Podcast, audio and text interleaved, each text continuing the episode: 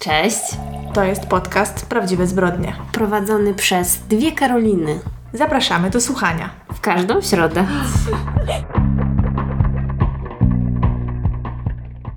Znowu nagrywamy w sobotę. Tak, po wysiłku fizycznym. Także już Wam nie będziemy opowiadać o naszych wrażeniach z reformer Pilatesu, bo już wszystko wiecie. Ale w międzyczasie zdarzyła się wspaniała rzecz, ponieważ nasza instruktorka i nasza słuchaczka, nasza słuchaczka dała nam kod zniżkowy. Także jeżeli macie ochotę wypróbować albo jej zajęcia online, albo jej zajęcia stacjonarnie we Wrocławiu, to możecie skorzystać. Tak, myślę, że to, że wróciłyśmy i zakupiłyśmy karnet, to już jest e, świadectwo. Dobra reklama. Tak, że nam się podobało. Zwłaszcza, że chyba wiecie, że ja jestem ogólnie e, ciężka, jeśli chodzi o takie zajęcia. Żeby tutaj nie było, że tak bardzo słodzimy, to ja chciałam tylko powiedzieć e, taką zupełnie obiektywną obserwację, że naprawdę na żadnych zajęciach takich fitnessowych, ćwiczeniach i tak dalej, godzina tak szybko nie mija, jak Mhm. na tym reformerze. Ja nie wiem, mi się wydaje, że my tam byłyśmy 10 minut, a to cała godzina mija. Mi się wydaje, że to jest spoko dla osób, które są właśnie takie bardzo oporne na ćwiczenia. Tak, ja się w tym... Popatrzyłam się na Karolinę. Tak, wliczam się w tą grupę. Próbowałam utrzymać kamienną twarz, ale nie udało mi się tak. A ja dzięki temu, że przełamałam swoje lenistwo właśnie tym zeszłotygodniowym pójściem na Pilates, to idąc za ciosem, w tym tygodniu też byłam wielokrotnie na jodze. Dlatego chciałam Wam się pochwalić, bo jestem bardzo z siebie dumna, że wróciłam na asztangę. Jeżeli tam jakoś kojarzycie te jogi, no to może wiecie, że asztanga to nie jest najłatwiejsza yoga, więc po pierwszym pójściu, no właściwie zakwasy mam chyba przez cały tydzień. Już nie wiem, co jest od czego, całe ciało mnie boli. Ale fajnie. Jakoś tak jednak stwierdziłam, że ruch to zdrowie. Nie no, prawda jest taka, że jak już się człowiek przemoże, No, to czuje się dobrze. To znaczy, żeby nie było, ja dalej y, nie jestem w stanie sobie wyobrazić, jak to jest czuć się dobrze po tym, jak ktoś na przykład, nie wiem, idzie pobiegać, to jest w ogóle jakaś tortura i błagam nie. Ale właśnie taki ruch w stylu pilatesu myślę, że jest y, dla mnie. A tym bardziej, dlatego teraz jestem taka aktywna, bo chodzi z nami i na Pilates, i ze mną na jogę nasza kumpelka, którą serdecznie pozdrawiamy. Pozdrawiamy Adę, I tak? właśnie jakoś przez to, że ona tak ciśnie mnie z tą jogą, to też y, jednak jak się z kimś umawia, to jest łatwiej wyjść z domu. Zdecydowanie. Ja przynajmniej traktuję to po prostu jako przyjemność, jako właśnie spotkanie, że coś się robi No. razem. To zupełnie inaczej do tego od razu podchodzę. A do tego wszystkiego myślę, że jeszcze dołożyło, że w tym tygodniu była taka trochę bardziej łaskawa pogoda, nie? Jakoś tak od razu chce się żyć. Tak, no i właśnie ja w tym tygodniu pierwszy raz w życiu chyba i wiem, że teraz pewnie wszyscy są w szoku, bo już nie mam 10 lat, tylko 31. Byłam pierwszy raz sama w kinie. No tak, jak mi to powiedziałaś, to ogólnie zdziwiłam się, skąd masz ten pomysł, bo to nie jest do Ciebie podobne, ale myślałam, o, cool. No. Chciałam spędzić sama ze sobą czas, chyba wiesz? I chciałam coś porobić, nie chciałam e, siedzieć w domu, nie chciałam iść na spacer, więc postanowiłam, że pójdę do kina, zwłaszcza, że chciałam pójść na film, który się nazywa Licorice Pizza. Także tak też zrobiłam. E, I było fantastycznie. Polecam każdemu, kto zastanawiał się nad pójściem samemu do kina, żeby to zrobił. No właśnie, może ja też powinnam to zrobić w związku z tym filmem, bo już chciałam go zobaczyć od dwóch miesięcy i w dalszym ciągu nie mogę się odpowiednio dogadać z ludźmi, żeby iść. Więc może to jest ten sposób. Film mi się bardzo podobał. Sprawił kilka razy, że- czułam się niekomfortowo, dlatego że ten film opowiada o dwóch osobach. Jest to dwudziestokilkulatka i piętnastolatek. A swoją drogą to jest aktorka, która jest e, członkinią zespołu Haim. Oczywiście, dokładnie. I tam w ogóle cała ich rodzina gra w tym Tak? serialu. Jej siostry i ich rodzice grają jej rodzinę. Przepraszam, tak, w filmie, więc to mi się bardzo podobało. No i między tą dwójką jest taka dziwna, lekko romantyczna relacja. Oczywiście między nimi nic się nie dzieje, prawda? No bo jest ogromna różnica wieku, ale czuć to napięcie między bohaterami, bo oczywiście tutaj ten piętnastolatek się podkochuje w y, Alanie. bo tak ma na imię główna bohaterka, która tak trochę nie bardzo chyba wie, co zrobić ze swoim życiem, kim chce być, czym chce się zająć, ewidentnie poszukuje.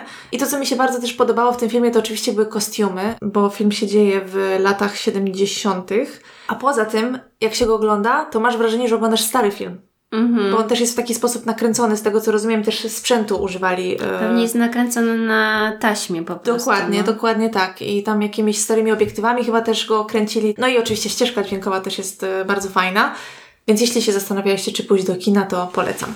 To dzisiaj zrobimy kącik filmowy, ponieważ ja sobie zapisałam bardzo dużo filmów, o których chciałabym porozmawiać, Mhm. także słuchajcie. Nie, bo oczywiście to jest ten czas w roku, kiedy wyszły nominacje do Oscarów i właściwie wiadomo, że wszystkie te nagrody filmowe i tak dalej, one już dawno straciły sens. Jedynie bardziej tutaj chodzi o jakiś sentyment do całej tej celebracji.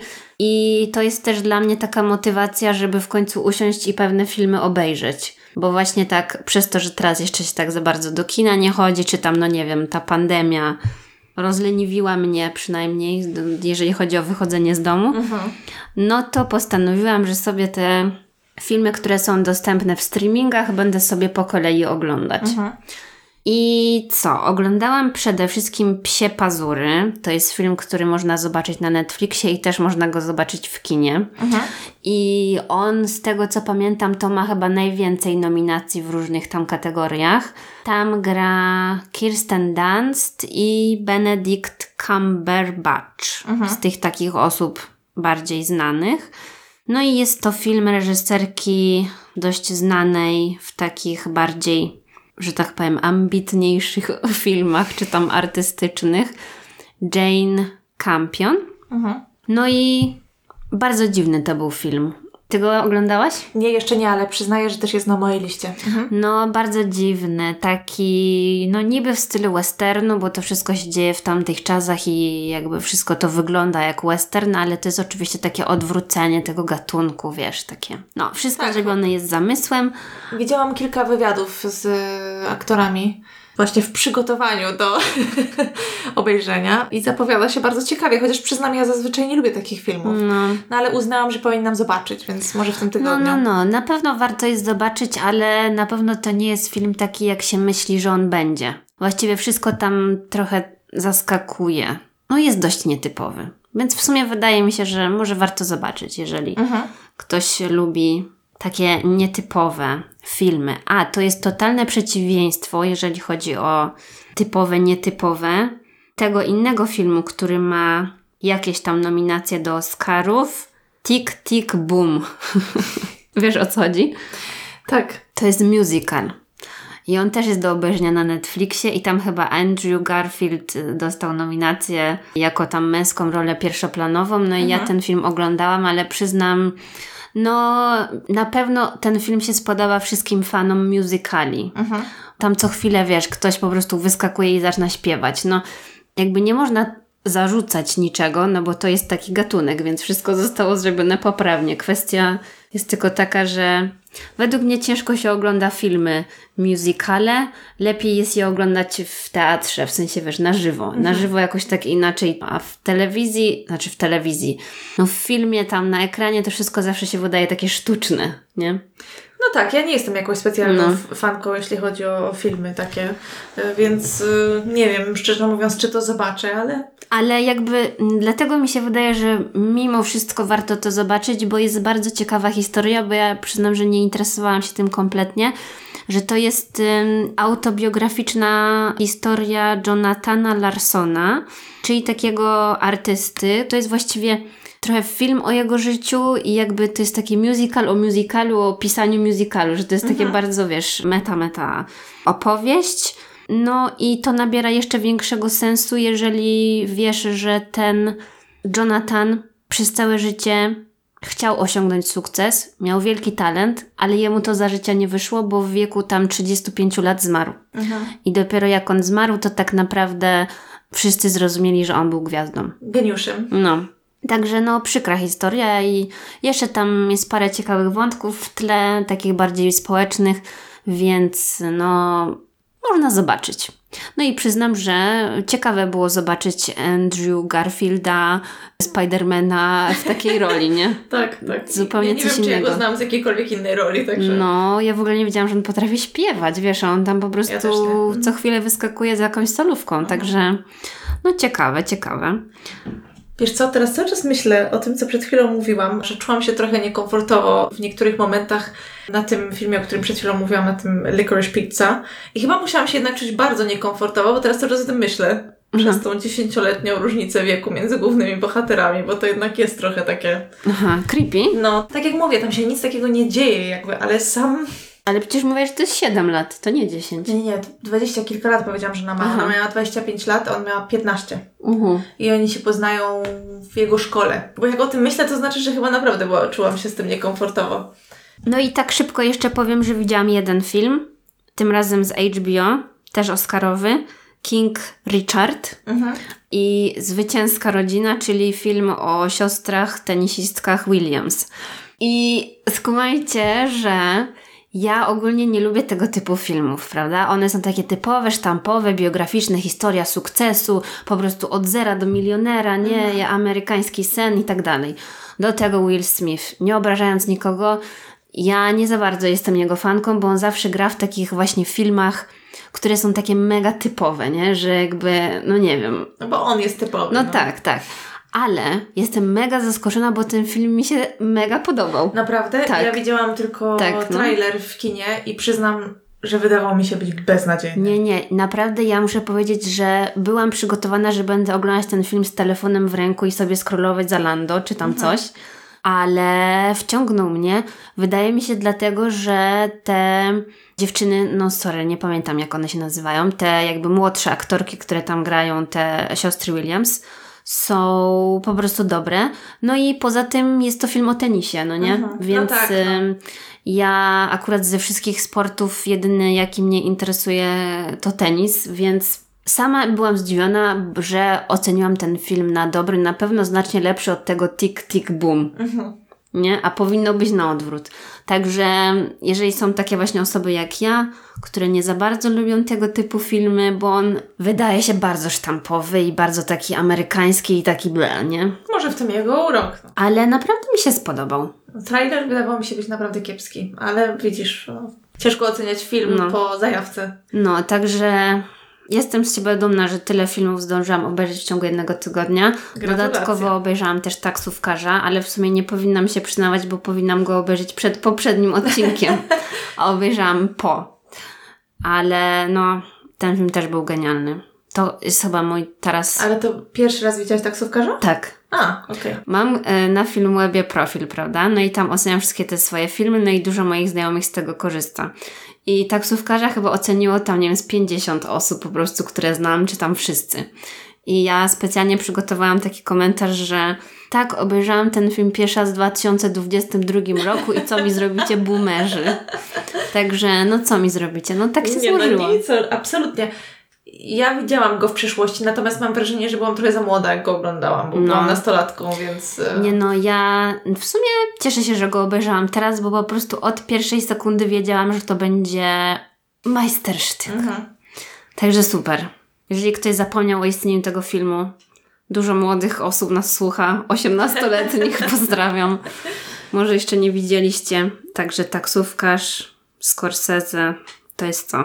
Ale w sumie bardzo jest to cringe'owe mówić to dla mnie po prostu w tym roku, kiedy wszyscy to widzieli Ale 50 lat w temu. ogóle, czym tu się przejmować, no. No, tak jakbym dzisiaj zachwycała się, że Zbrodnia i Kara to taka dobra książka. Upsi, no cóż. A nawet jeśli, to co? No wiem. Może ktoś nie czytał. No właśnie. Ja na pewno nie widziałam miliarda różnych klasyków, które w- wszyscy widzieli, no i czy się tego wstydzę? Nie. No wiem. No właśnie. Także sobie pogadałyśmy, no, aż się cała spociłam. Ja w tym tygodniu wróciłam do pewnego klasyka, ponieważ postanowiłam z racji tego, że And Just Like That się skończyło, to stwierdziłam, dobrze, usiądę i spróbuję to obejrzeć. I tak po prostu się skończyło. Dokładnie. Obejrzałam trzy odcinki, wynudziłam się. Oczywiście były wzruszające momenty, wiadomo, tam uroniłam łezkę. Uważam, że jakby w tym serialu jest potencjał i są poruszane tematy, które mogły i powinny być poruszane w różnych produkcjach. Natomiast nijak mnie to nie porwało. Ale czekaj, chcesz powiedzieć, że obejrzałaś trzy odcinki i nic więcej? Tak, i po prostu mi się nie chciało Aha, już więcej. okej. Znudziło mnie to okrutnie i stwierdziłam, że nie. Wiem, że powinnam obejrzeć całość, także spróbuję się nie zrazić, ale No, ja chciałam powiedzieć, że ja obejrzałam wszystkie odcinki No i to zyskuje trochę z czasem. Mhm. Nie wiem, czy to jest kwestia, że przyzwyczajasz się do tego tragicznego stylu, jaki tam panuje i Może. jakoś tak przestajecie to razić w oczy. Bo pamiętam, że jak zaczęłam oglądać te pierwsze odcinki, to po prostu nie wierzyłam w to, co widzę. Ale z czasem jakoś już się przyzwyczaiłam do tego, jak one się absurdalnie zachowują. Właśnie a propos tego, wczoraj czytałam taką recenzję na Filmwebie znajomego nieistotne. W każdym razie on tam napisał, że strasznie mi się to spodobało, że te bohaterki zachowują się tak, jakby te, ile tam jest lat przerwy? 20? Spędziły w Polsce. No, także tyle, 20 lat spędziły w Polsce, nagle wracają do Nowego Jorku, gdzie jest Nowy Ład, nie? Także e, świetnie, pozdrawiam. Chociaż on pewnie nie słucha tego. W każdym razie Kamil napisał taką recenzję na Filmwebie. Bardzo trafną. No i to mnie rozbawiło i to jest prawda. Ale jak już się przejdzie ten taki inicjacyjny szok, to jednak się okazuje, że no jest nadzieja. tam sympatia jest. No wiadomo, jakby kończy się to też tak bardzo typowo, wszystko tam jest takie typowe i jeszcze ta Samantha. Oni pozostawili po prostu furtkę tej aktorce na powrót. Tak, ale czytałam, że Sarah Jessica Parker powiedziała, że ona nigdy by nie mogła do nich dołączyć, bo za dużo się wydarzyło wokół produkcji i ich znajomości No. i za dużo e, aktorka, przepraszam, zapomniałam jak ona się nazywa, która gra Samantę, jakby złego powiedziała, czy coś takiego, chociaż ja nie wiem, czy to zależy od Sary Jessica Parker. Jak ona się nazywa? Kartal? Kim Kartal? Kim? Kim Cattrall. Katral, właśnie, tak. nie Kartal, no tak, tak, tak. Przepraszam, za- wyleciało mi z głowy. I Ja tam bym się cieszyła, jak ona by wróciła, szczerze mówiąc, bo brakuje w tym serialu No właśnie. jakiegoś takiego kogoś, kto jest jakiś. No właśnie tak też w tych recenzjach piszą, że po prostu Samantha była potrzebna, żeby wyważyć absurdalne zachowania tej trójki pozostałych, no nie? Że każda z nich jest jakaś przesadzona w ten czy inny sposób, a dorzucenie do tego miksu tej Samanty nadawało wszystkiemu, na przykład, że ona rozładowywała to napięcie, że jak ktoś powiedział coś, no to ona to odbiła, a teraz ewidentnie brakuje tego wyważenia. Tak, no ja zawsze lubiłam Mirandę też, bo ona też była A jakaś. Miranda w tym A właśnie jest po prostu tragiczna. nie wiem, nie wiem, co się tam podziało. Ale wiesz, Nie. Bo czy w tych trzech odcinkach już pokazali, czym ona się będzie zajmować? Nie, Nie. pokazali, okej, no to, to jest też bardzo ciekawy wątek. No właśnie, zobaczymy. Mam nadzieję, że się przemogę i obejrzę do końca. Natomiast też widziałam, albo sobie to uryłam, ale wydaje mi się, że czytałam jakieś opinie, że ludzie byli też zawiedzeni e, modą e, w tym serialu. Ja nie byłam, szczerze mówiąc. W tych trzech odcinkach Ja na to nawet nie zwróciłam uwagi, ale na pewno nic mnie nie zachwyciło. nie kuło mnie nic w oczy, może w ten No. sposób. Nie było tak jak w seksie w Wielkim Mieście niestety, bo to trochę inna bajka wydaje mi się, no ale okej. No ale właśnie, dopadła mnie jakaś po prostu nostalgia i postanowiłam przez to od początku oglądać Seks w Wielkim Mieście. I z jednej strony uważam, że ten serial w tamtym czasie, kiedy zaczął wychodzić i był dla osób w odpowiednim wieku oczywiście, Był taki przełomowy. tak, no. musiał zrobić naprawdę bardzo dużo dobrego, w cudzysłowie. Ale oglądając niektóre odcinki, ja chcę walić głową w ścianę, jak słucham tego, co one mówią. Mm. Na przykład jak poruszają temat osób transpłciowych.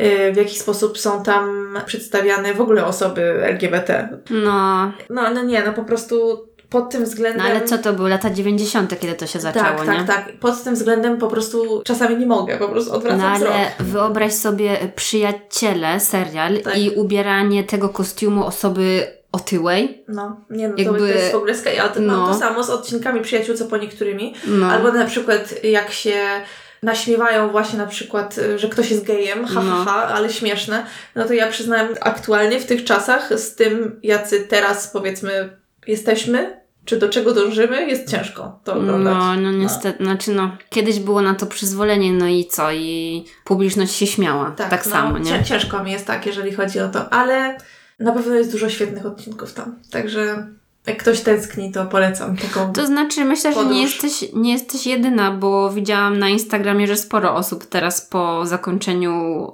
i tak po prostu wraca do pierwszych odcinków Seksu w Wielkim Mieście. oczywiście, że tak. No Więc myślałam, o to że im tak to chodziło. Działa. No, absolutnie, absolutnie. Zresztą chyba nawet rozmawiałyśmy o tym, jak to wyszło, prawda? Że przecież teraz wszyscy będą sobie odświeżać, także Mhm. e, to nie był tutaj żaden oryginalny pomysł, ale tak, kilkukrotnie byłam w szoku. Słuchając, co one tam gadają po prostu, to było niesamowite. No i ogólnie cały ten związek Kerry i Biga tak naprawdę opiera się na tak złych wartościach, że... To jest taka toksyna. No. Właśnie pisałam tam do koleżanek, z którymi kiedyś właśnie oglądałam, e, jak byliśmy na studiach Seks w Wielkim Mieście i się zastanawiałam, co ta Kerry robi? Dlaczego? W ogóle co się tam dzieje? Chcę nią potrząsnąć, walnąć nią. No naprawdę. A nie przypominam sobie, że jakbym to pierwszy raz oglądałam, to miałam takie odczucia, no ale byłam gówniarą, no bo więc... wtedy w każdym filmie i no. serialu związki tak wyglądały tak naprawdę. Może, może, że no. trzeba było być na każde zawołanie mężczyzny i ogólnie jeżeli on się do ciebie nie odzywał, zdradzał cię albo coś tam, no to trzeba Kochacie. było, tak, to oznaczało, że jest tobie wielce zakochany i trzeba było go, nie wiem, całować po stopach, no nie? I po prostu nie potrafi się zaangażować, bo jest emocjonalnie skrzywdzony. I ty musisz go naprawić. No. Ja go zmienię. Każdy scenariusz po prostu lata 90. i 2000. Tak, dlatego ja tak cenię film, o którym rozmawiałyśmy wielokrotnie chyba i tutaj w podcaście i poza, y, czyli He's Not That Into You. Mhm. Bo to, mam wrażenie, jest jeden z pierwszych filmów właśnie takich... y, Gdzie odwrócili tą narrację, tak, no. Tak, tak, gdzie pokazali pewne zachowania i wręcz zostało to wszystko tak napiętnowane, prawda? I, i pokazane bardzo wyraźnie. Także może więcej szczerości w telewizji jest potrzebne. No. Tak, to były Karoliny, znawczynie Wszystkiego i niczego, tak. Dziękujemy bardzo. Możemy udzielać lekcji. Ale to nie wszystko. A, ja też nie wszystko. No to całe szczęście, bo już się bałam, że nie będę miała z kim rozmawiać o Inventing Anna. Zaraz, to już wyszło? Wczoraj ja północy nie spałam, żeby obejrzeć kilka odcinków. Naprawdę? Ej, zapomniałam o tym. To nie mów za dużo. O nie! Ja chciałam powiedzieć teraz o książkach. No, Okej. To Więc- to nie zapomniałam o tym, ale gafa. Okej, no właśnie, ja wczoraj, tak jak mówię, długo nie spałam, żeby obejrzeć kilka odcinków. Obejrzałam trzy z małym hakiem, bo już niestety musiałam iść spać. I one w ogóle są jakieś strasznie długie, chyba godzinę czy ponad trwają, więc yy, Okej. no, ledwo dzisiaj wstałam na nasze ćwiczenia, ale nie wiem do końca co sądzę. Z jednej strony jest to serial ciekawy, bo jest to ciekawa historia, a z drugiej strony, przepraszam, że to powiem, mam wrażenie, że jest dość tandetnie zrobiony. I jak zobaczyłam... Taka chyba jest teraz moda na No Netflixie. właśnie, ale wiesz co, jak zobaczyłam, kto jest twórcą tego serialu, to dotarło do mnie dlaczego. Dlatego, że nie chcę teraz pomylić, ale wydaje mi się, że ta pani się nazywa Shonda Rhimes i ona jest odpowiedzialna za takie seriale jak Grey's Anatomy i Prywatna Praktyka. Aha, okej. I Czyli taka soapy, troszeczkę tak. I... mydlana mhm. telenowela. Tak, dokładnie. Nie wiem, czy to ten styl po prostu mnie nie drażni. E, A to wielka szkoda. Ja myślałam, że to będzie zrobione tak bardziej w stylu, wiesz, O.J.a Simpsona czy coś tam. Nie. I jeszcze ten skandal. Tak. Mhm. No. Mhm. I to jest niestety ten typ serialu. O. Także na pewno go dokończę. Bo tak jak mówię, ciekawa jest historia. Podoba mi się aktorka, która gra Anne Delvey, czyli tą oszustkę. I to jest Julia Garner. Natomiast e, aktorka, która gra dziennikarkę, i ta aktorka się nazywa Ann Czlamski. Na pewno ją kojarzysz, jak zobaczysz jej zdjęcie. Jejku, ona grała z Kevinem w tym słodkim filmie, jak była mała. No. Tak! Tak, tak, tak. Tam, gdzie on umiera od y, ukończenia. No, tak, ja płakałam zawsze na to. No. Tak. Moja dziewczyna to się nazywało. No, moja dziewczyna. Tak, to był fantastyczny film. Ona mnie strasznie wkurza. Mm. Strasznie mnie wkurza, no.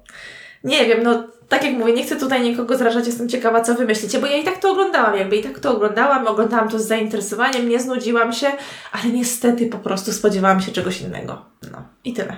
Okej. No ja chciałam powiedzieć o traumatycznym przeżyciu, A Jak- o tej książce, co czytasz miesiąc, tak? Czy tam? jakim było dla mnie przeczytanie książki Niepokój przychodzi o zmierzchu. To jest książka napisana przez Marikę Lukas Rinewelt. Mhm. Ta książka została wyróżniona Międzynarodową Nagrodą Bookera w 2020 roku. I jest to książka pełna smutku, pełna śmierci, żałoby, ale też odkrywania siebie i eksperymentowania z dziecięcą seksualnością na wszelkie możliwe sposoby. Do tego tam jest konserwatywna, religijna rodzina. To się dzieje na holenderskiej wsi. I ogólnie naprawdę tak dziwnej książki nie czytałam nigdy w życiu. Ale jak ją skończyłam, to potem przeczytałam każdą możliwą recenzję, żeby poradzić sobie z moimi uczuciami. No tak. No i trochę jakby bardziej jestem w stanie to docenić, bo faktycznie no nie da się do tego do niczego przyrównać. Chyba żadna książka nie wzbudziła we mnie tak dużego poczucia dyskomfortu takiego psychicznego. Mhm. Dlatego tak po prostu bolało mnie psychicznie czytanie jej, ale no przez to wiadomo, że każdą książkę, którą zaczynam, muszę skończyć, bo sobie tak założyłam, to ją skończyłam, ale takie dziwne to było uczucie, bo to nie było tak, że jakby ta książka mnie smuciła czy coś, ale po prostu ona jakoś tak mnie wykręcała, że aż miny takie dziwne robiłam, jak to czytałam, nie? Więc jestem bardzo ciekawa, czy ja jestem jakaś, nie wiem, nieprzystosowana do współczesnej sztuki, czy o co chodzi, ale naprawdę no ewidentny problem jakiś jest w tym temacie tej dziecięcej seksualności dla mnie. Mm, Nie jest to... Mnie w ogóle skręca na, No nie? Przy, przy tym, jak ty opowiadasz o tej książce już. Jakby, no bo też nie chcę za bardzo mówić, ale tam dużo było takich jakby opisów, takich bardzo bym powiedziała naturalistycznych. Mhm. Takich, że te wszystkie wydzieliny cielesne, to No my wszystko... nie jesteśmy, no- jakby, nie, w ogóle się o takich rzeczach nie mówi przecież, To, prawda? bo to nie było opisane w sposób seksualny. No, Jakby domyślam się. wszystkie te rzeczy, które tam się działy, nie miały kompletnie języka takiego, tylko miały taki język właśnie niewinnego dziecka, które nie wie, co się dzieje. Mhm. Jakby obserwuje siebie, no nie? Więc to był bardzo ciekawy sposób e, poruszania takich tematów. Dlatego rozumiem, że ta książka zgarnia same dobre recenzje i nagrody i tak dalej, no bo jednak jest w pewien sposób jakaś taka innowacyjna, nie? No ale o niej było głośno w zeszłym roku, dlatego trochę się spóźniłam w sumie, żeby o niej mówić, ale no. Tak, widziałam tą okładkę tysiąc No właśnie, razy. nie? Okładka jest taka bardzo charakterystyczna, na pewno wszyscy widzieli. Już sama okładka jest taka dosyć No, niepokojąca. niepokojąca bardzo, Mhm. no. No to ja mogę jeszcze dodać, że podczas jednego z moich wielu spacerów w tym tygodniu, jak spacerowałam, to nie miałam jak czytać książek, więc słuchałam różnych rzeczy. Miałam kilka podejść do tam różnych podcastów. Jak skończę, to będę wtedy mogła opowiadać. Ale jeden, który przesłuchałam i skończyłam, to był podcast, który ty polecałaś, czyli Sweet Bobby. O, super. Tak, przesłuchałam. I co? E, Mega byłaś w szoku? Nie? nie byłam w szoku. No coś ty. Miałam wrażenie, że ta narracja jest jakoś tak poprowadzona pierwszych trzech odcinkach, że wiadomo, Aha, co aha. to będzie. Więc nie spadłam z krzesła. Bardzo mi się podobał pan prowadzący, w jaki Mhm. sposób to prowadził. Jego przemyślenia, to w jaki sposób się wypowiadał, wydaje mi się, że robił to w sposób taki naprawdę bardzo profesjonalny, nikomu nie uwłaczający, a z drugiej strony jakoś tam przemycał swoją e, Mhm. opinię, co ja akurat lubię w, w tego typu podcastach właśnie.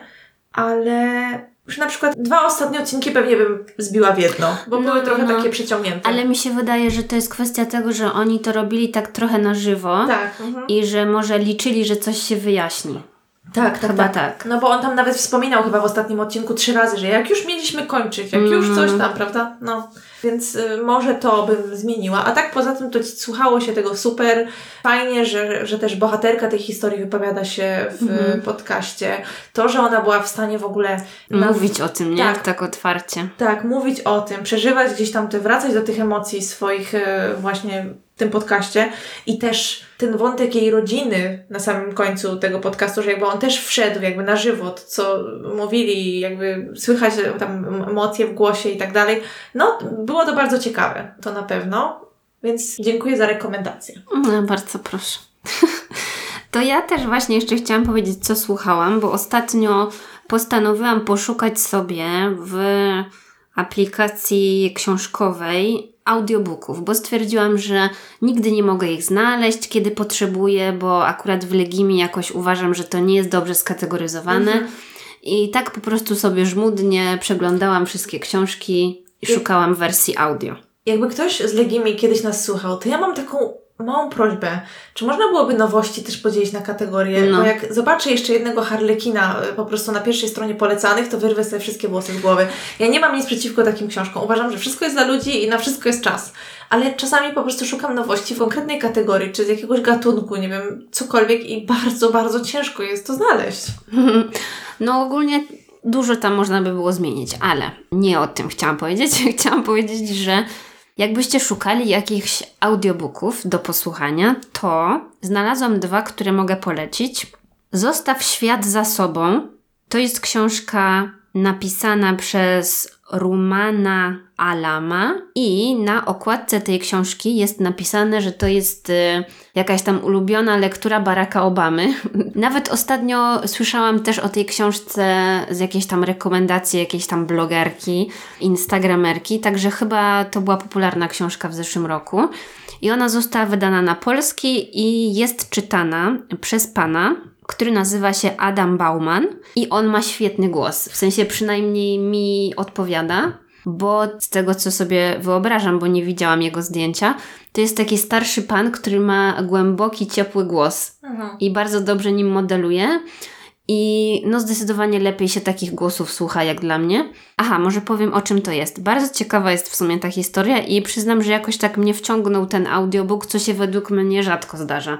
Bo bardzo często słucham tego audiobooka i od razu myślami frunę gdzie indziej. Nie wiem ostatecznie o co chodzi w tej książce, nie? Ja zawsze w taki sposób oceniam podcasty. Jak nie odpływam, to znaczy, że jest ciekawy. No, więc y, to jest y, książka o tym, że jakaś rodzinka wyjeżdża sobie z Nowego Jorku na tydzień na urlop do pięknego domu z basenem na Long Island. I tam coś tam się sobie chillują i nagle w nocy puka do nich do drzwi jakaś para starszych osób. Okazuje się, że to są właściciele tego domu. Dom został wynajęty przez Airbnb, więc tak naprawdę się nie widzieli. I ci właściciele przychodzą, bo chcą się tam zatrzymać i mówią, że w mieście, w Nowym Jorku, doszło do wielkiej awarii, tak zwany blackout. Nie ma prądu, nie ma światła w całym Nowym Jorku, więc oni się wystraszyli i postanowili wrócić do swojego domu. No i jest bardzo dziwna sytuacja, no bo troszeczkę ci nie wiedzą, kim są ci i, i wzajemnie. I no, wywiązuje się między nimi jakaś taka dziwna relacja, i to wszystko jest jedna wielka tajemnica, bo właściwie nie wiadomo o co chodzi z tym blackoutem i nie wiadomo o co chodzi między nimi. I ja jeszcze nie wiem o co chodzi między nimi, więc nie powiem, ale wszystko to bardzo fajnie brzmi, fajnie się zapowiada. Także myślę, że i do czytania to by było dobre, i do słuchania. A poza tym znalazłam też książkę polską Jakuba Małeckiego Święto Ognia. To jest podobno jakiś bardzo popularny pisarz, bo jak gdzieś tam wrzuciłam jego nazwisko, to widziałam, że jest w jakiejś tam topce polskich książek, ale ja nic jego nie czytałam. Też nie. I ten audiobook jest ym, czytany przez y, dwie aktorki i tu już jest trochę inny klimat, bo narracja jest też na początku prowadzona przez taką młodszą dziewczynę, która jest tam główną bohaterką tej książki i ym, słychać tak jakby się słuchało takiej młodej dziewczyny, więc to zupełnie inaczej się tego słucha. Więc na ten moment wybrałam słuchanie starszego pana. Ale no, zawsze to jakieś tam pozycje na liście do słuchania. Pewnie, oczywiście. Ja takie miałam doświadczenie z słuchaniem audiobooka tego idealnego ślubu tej Lucy Foley, który próbowałam czytać tam bezpośrednio, czy też słuchać po tym, jak omawiałyśmy jej książkę w zeszłym miesiącu. No i troszkę mi przeszkadzało. A jaki tam był narrator? Tam była pani i pan. Aha. Ja nie mam nic przeciwko nim, ale trochę mnie rozpraszali. Mhm. No właśnie, bo to trzeba do siebie jakoś dopasować. Tak, po tak. prostu. Mam wrażenie, że to jest tak osobista kwestia. Pani miała bardzo ładny głos, w ogóle mi tam nic nie wadziło, ale po prostu w jakiś sposób mnie to rozpraszało. A może to po prostu był zły dzień, wiesz, jak No. próbowałam tego audiobooka, bo to też tak może być. Ja z zasady wolę czytać, no ale właśnie, jak chcę gdzieś sobie pójść, chcę się przejść, nie wiem, idę na zakupy, czy, czy po prostu chcę gdzieś pójść, a nie pojechać samochodem, no to fajnie jednak czegoś posłuchać. Ja też w sumie dużo słucham muzyki, jak wychodzę po prostu, ale zapiszę sobie Twoje rekomendacje i też spróbuję tych audiobooków, może akurat mi podejdą. No, ja pamiętam, że Gambit Królowej ma świetny audiobook. Naprawdę super, bo to jeszcze dawno temu słuchałam. I gdzie śpiewają raki. To jest właściwie chyba pierwszy audiobook, jaki przesłuchałam w całości. On też był fajny, no. No i tyle, co mam do powiedzenia. No dobrze, to dzisiaj jakaś taka wyjątkowo długa dygresja. No tak, musiałyśmy nadrobić. Właściwie nie wiem co. Cały czas tylko siedzimy i gadamy. Tak. No, ale widziałam komentarze, że ostatnio dwie dygresje były dość krótkie, więc e, No. proszę bardzo. Chcieliście, macie. Tak, to co? Już myślę, że mamy struny głosowe rozgrzane. Zdecydowanie. No i ja jestem ciekawa, co na dziś przygotowałaś. Przygotowałam historię z Wielkiej Brytanii. Mhm. U, ja też. O. która znana jest pod nazwą Wściekłe psy. Nie kojarzę. Okej, to zapraszam. No, ostatnio mnie wyrzucałaś, jak znałam, więc... Żartuję. No to zacznę od powiedzenia o Michaelu Mosie. On dorastał w Liverpoolu, urodził się w roku 83. No i miał względnie szczęśliwe dzieciństwo. Od małego interesował się motoryzacją, mechaniką. Bardzo lubił majsterkować. Jego mama mówiła, że właśnie potrafił rozłożyć na części rower, żeby potem go złożyć i tak dalej. Lubił też piłkę nożną. Michael był bardzo związany ze swoim ojcem, ale kiedy miał 11 lat, to niestety jego życie wywróciło się do góry nogami, ponieważ jego tato zachorował. Pewnego dnia poszedł do pracy i zupełnie niespodziewanie dostał udaru mózgu. Przez to też się zmienił, zmienił się jego charakter. Na przykład zaczął przeklinać, a nigdy wcześniej tego nie robił, był bardzo agresywny. No i niestety w takim stanie po tym wypadku już został w szpitalu, do domu nigdy nie wrócił, no i ostatecznie w tym samym roku zmarł. Ale rozumiem, że też właśnie dla całej rodziny, no i w szczególności dla Michaela, to była wielka trauma, no bo nie dość, że było mu tak przykro z powodu choroby ojca, to jeszcze ten ojciec stał się dla nich taki bardzo zły, wiesz o co chodzi. To była tragedia, a do tego jeszcze coś gorszego, więc też ciężko chyba sobie było z tym wszystkim mu poradzić. No i to przełożyło się na jego zachowanie w szkole i w ogóle wobec wszystkich, bo zaczął mieć trudności w szkole, nie mógł się skupić na lekcjach, no po prostu odreagowywał cały ten stres. No i ostatecznie w szkole podjęto decyzję, że lepiej, żeby zmienił szkołę. Mhm. Postanowili się go pozbyć, bo był problematyczny. Tak, i on wtedy miał 11 lat. Trochę czasu mi zajęło, żeby zrozumieć, jak to prawnie w Wielkiej Brytanii działa, bo to nie wszystko tak samo się przekłada na nasz język. W każdym razie, w związku z tą całą sytuacją i z tym, że miał problemy w szkole, no to miał swojego pracownika socjalnego i miał też psychologa szkolnego, czyli bardzo dużo osób się zaczęło nim interesować. No ale oni też nie mogli sobie z nim poradzić. Jego matka oczywiście też się starała. On nie był jedynakiem, także miała też inne dzieci, którymi musiała się zajmować. Przeżywała też swoją żałobę, prawda? Nie byli nie wiadomo jak bogaci, więc też musiała zarabiać i tak dalej, więc znaleźli się wszyscy w trudnej sytuacji. A on zaczął tak, że tak powiem, broić, że ona nie wiedziała, gdzie on jest, zaczął uciekać z domu, no miała z nim bardzo duże problemy wychowawcze. Więc y, razem z tymi specjalistami i z matką zdecydowali, że lepiej będzie, jeżeli Michael zostanie przeniesiony z domu rodzinnego do takiego ośrodka wychowawczego, w którym miał mieszkać. Więc Michael zaczął uczęszczać do placówki dla dzieci ze specjalnymi potrzebami edukacyjnymi. To się po angielsku nazywa Pupil Referral Unit. I sprawdziłam to sobie i rozumiem, że w Polsce to jest ośrodek z gatunku takich zakładów poprawczych. Bo okazuje się, że takich zakładów poprawczych jest bardzo dużo i są różne ich rodzaje, więc niekoniecznie do zakładów poprawczych można trafić przez jakieś tam problemy z prawem, ale też przez inne jakieś tam. A to nie są wtedy ośrodki wychowawcze na przykład? No ale one się nazywają też zakłady poprawcze. Na przykład mogą być półotwarte, bo takie ośrodki mają zadanie właśnie rehabilitować, też udzielać terapii czy edukować, więc rozumiem, że on trafił do czegoś takiego. Bo jako tako problemów z prawem nie miał. Miał problemy edukacyjne i takie społeczne w sumie. No i tam, gdzie on trafił, to personel był właśnie przeszkolony w zakresie postępowania z młodymi ludźmi z problemami, dlatego stwierdzili, że po prostu może więcej z tego wynieść, jeżeli będzie pod opieką specjalistów po prostu. Dodatkowo zdiagnozowali u niego ADHD, miał zaburzenia koncentracji uwagi, nie mógł wysiedzieć w pomieszczeniu z ludźmi, tak wszystko go rozpraszało. No i właśnie pobyt w tym ośrodku mu pomógł, bo z czasem zauważyli, że zaczął się coraz bardziej przystosowywać. Spotykał się tam z psychologiem, żeby pracować nad różnymi kwestiami, przede wszystkim, żeby przepracować żałobę związaną ze śmiercią ojca. No i Michael coraz bardziej rozumiał, co się z nim dzieje, miał coraz więcej znajomych i widać było, że po prostu wraca mu taka chęć do życia. No i tak jesteśmy we wrześniu 99 roku. On miał wtedy 15 lat, no i do tego ośrodka dołączyło dwóch nowych chłopaków.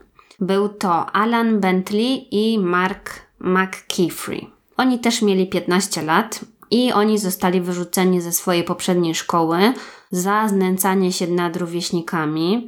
Podobno bardzo pobili kolegę z klasy, co przesądziło o ich ostatecznym wydaleniu ze szkoły, ale to pobicie nie zostało zgłoszone na policję, tylko zostało, z tego co rozumiem, wśród tych właśnie pracowników socjalnych, nie? Więc oni zostali wysłani do tego ośrodka, żeby otrzymać bardziej specjalistyczną edukację i opiekę profesjonalistów, żeby właśnie ich zrehabilitować, żeby jakoś ich nawrócić na tą powiedzmy dobrą drogę. Niestety w ich przypadku przeniesienie do tego ośrodka nic nie zmieniło, bo kiedy przyszli do tego ośrodka, to w dalszym ciągu zachowywali się jak tyrani. Znęcali się nad y, kolegami, rówieśnikami, tak samo jak to robili w poprzedniej szkole. No i Michael wiedział, kim oni są, y, wiedział, że ci nowi są niebezpieczni, więc zachowywał dystans, za bardzo się z nimi nie kumał. Ale jak to bywa ze nastolatkami w tym wieku, pojawiła się dziewczyna. No i Michael zaczął spotykać się z tą dziewczyną, po czym okazało się, że ona była byłą dziewczyną Alana Bentleya. Nie wiem, jak to dokładnie było, bo nigdzie nie opisywali szczegółowo tej relacji, ale ktoś tam wspomniał, że podobno ta dziewczyna zostawiła Bentleya dla Michaela. Więc to już był problem, bo ten Bentley był bardzo agresywny, no i wiadomo, co takie zachowanie, jakie procesy mogło w nim uruchomić, prawda? Że została urażona jego duma, chciał pokazać, że jest lepszy i tak dalej, i tak dalej. Więc oczywiście przez to ten Bentley był wściekły i od razu opanowała go chęć zemsty. Swoim kolegom tam opowiadał, że on go zabije, że zabije Michaela i co to on jemu nie zrobił. No i przez kolejne cztery tygodnie do niczego nie doszło. I w tym czasie do ośrodka dołączył kolejny chłopak, też 15-letni, nazywał się Graham Neary. On został wyrzucony ze swojej poprzedniej szkoły z powodu kradzieży. Podobnie jak reszta, trafił do tego ośrodka, żeby jakoś się zrehabilitować. Niestety od razu zakumplował się z naczelnymi dręczycielami, czyli tym Bentleyem i McKeefrym. I bardzo możliwe, że to, co wydarzyło się później, wynikło z tego, że w grupie teraz trzyosobowej zmieniła się dynamika. No i ten Bentley chciał pokazać, że jest y, przywódcą stada, nie? Chciał pokazać swoją siłę. Więc 12 listopada były urodziny Bentleya. On zrobił imprezę dla swoich kolegów w domu i główną atrakcją tego wieczoru było oglądanie filmu Quentina Tarantino pod tytułem Wściekłe psy z 92 roku. Dopiero potem zdałam sobie sprawę, że po kolei zrobiłam dwie sprawy inspirowane filmem, także sorry, widocznie mam jakieś po prostu schorzenie albo mnie do tego tak ciągnie. Myślę, że to zupełnie nic nie szkodzi. Tak. Poza tym, że oglądali ten film, to pili dużo czystej wódki. I ten e, Niri strasznie się upił i pierwszy odpadł, po prostu zasnął. Ogólnie wszyscy byli pijani, a ten stan podpowiedział Bentleyowi, co zrobić w sprawie jego byłej dziewczyny i Michaela. Więc Bentley kazał McKeefrey'mu zadzwonić do Michaela, który mieszkał w tym ośrodku dla młodzieży i była wtedy godzina pierwsza w nocy. McKeefrey miał wykorzystać swoją wiedzę na temat Michaela, to, że lubi motoryzację głównie, i zwabić go do wyjścia z domu pod pretekstem tego, że oni zdobyli nowy motor i chcą mu ten motor pokazać. Mhm. No i Michael po rozmowie tej telefonicznej zaciekawił się tym nowym motorem, no bo miał 15 lat, y, to była jego pasja, no i wiadomo, że na co dzień nie miał możliwości sobie tam testować różnych motorów, a jakby bardzo chciał. Więc y, dał się namówić po prostu i stwierdził, że okej, okay, pójdzie.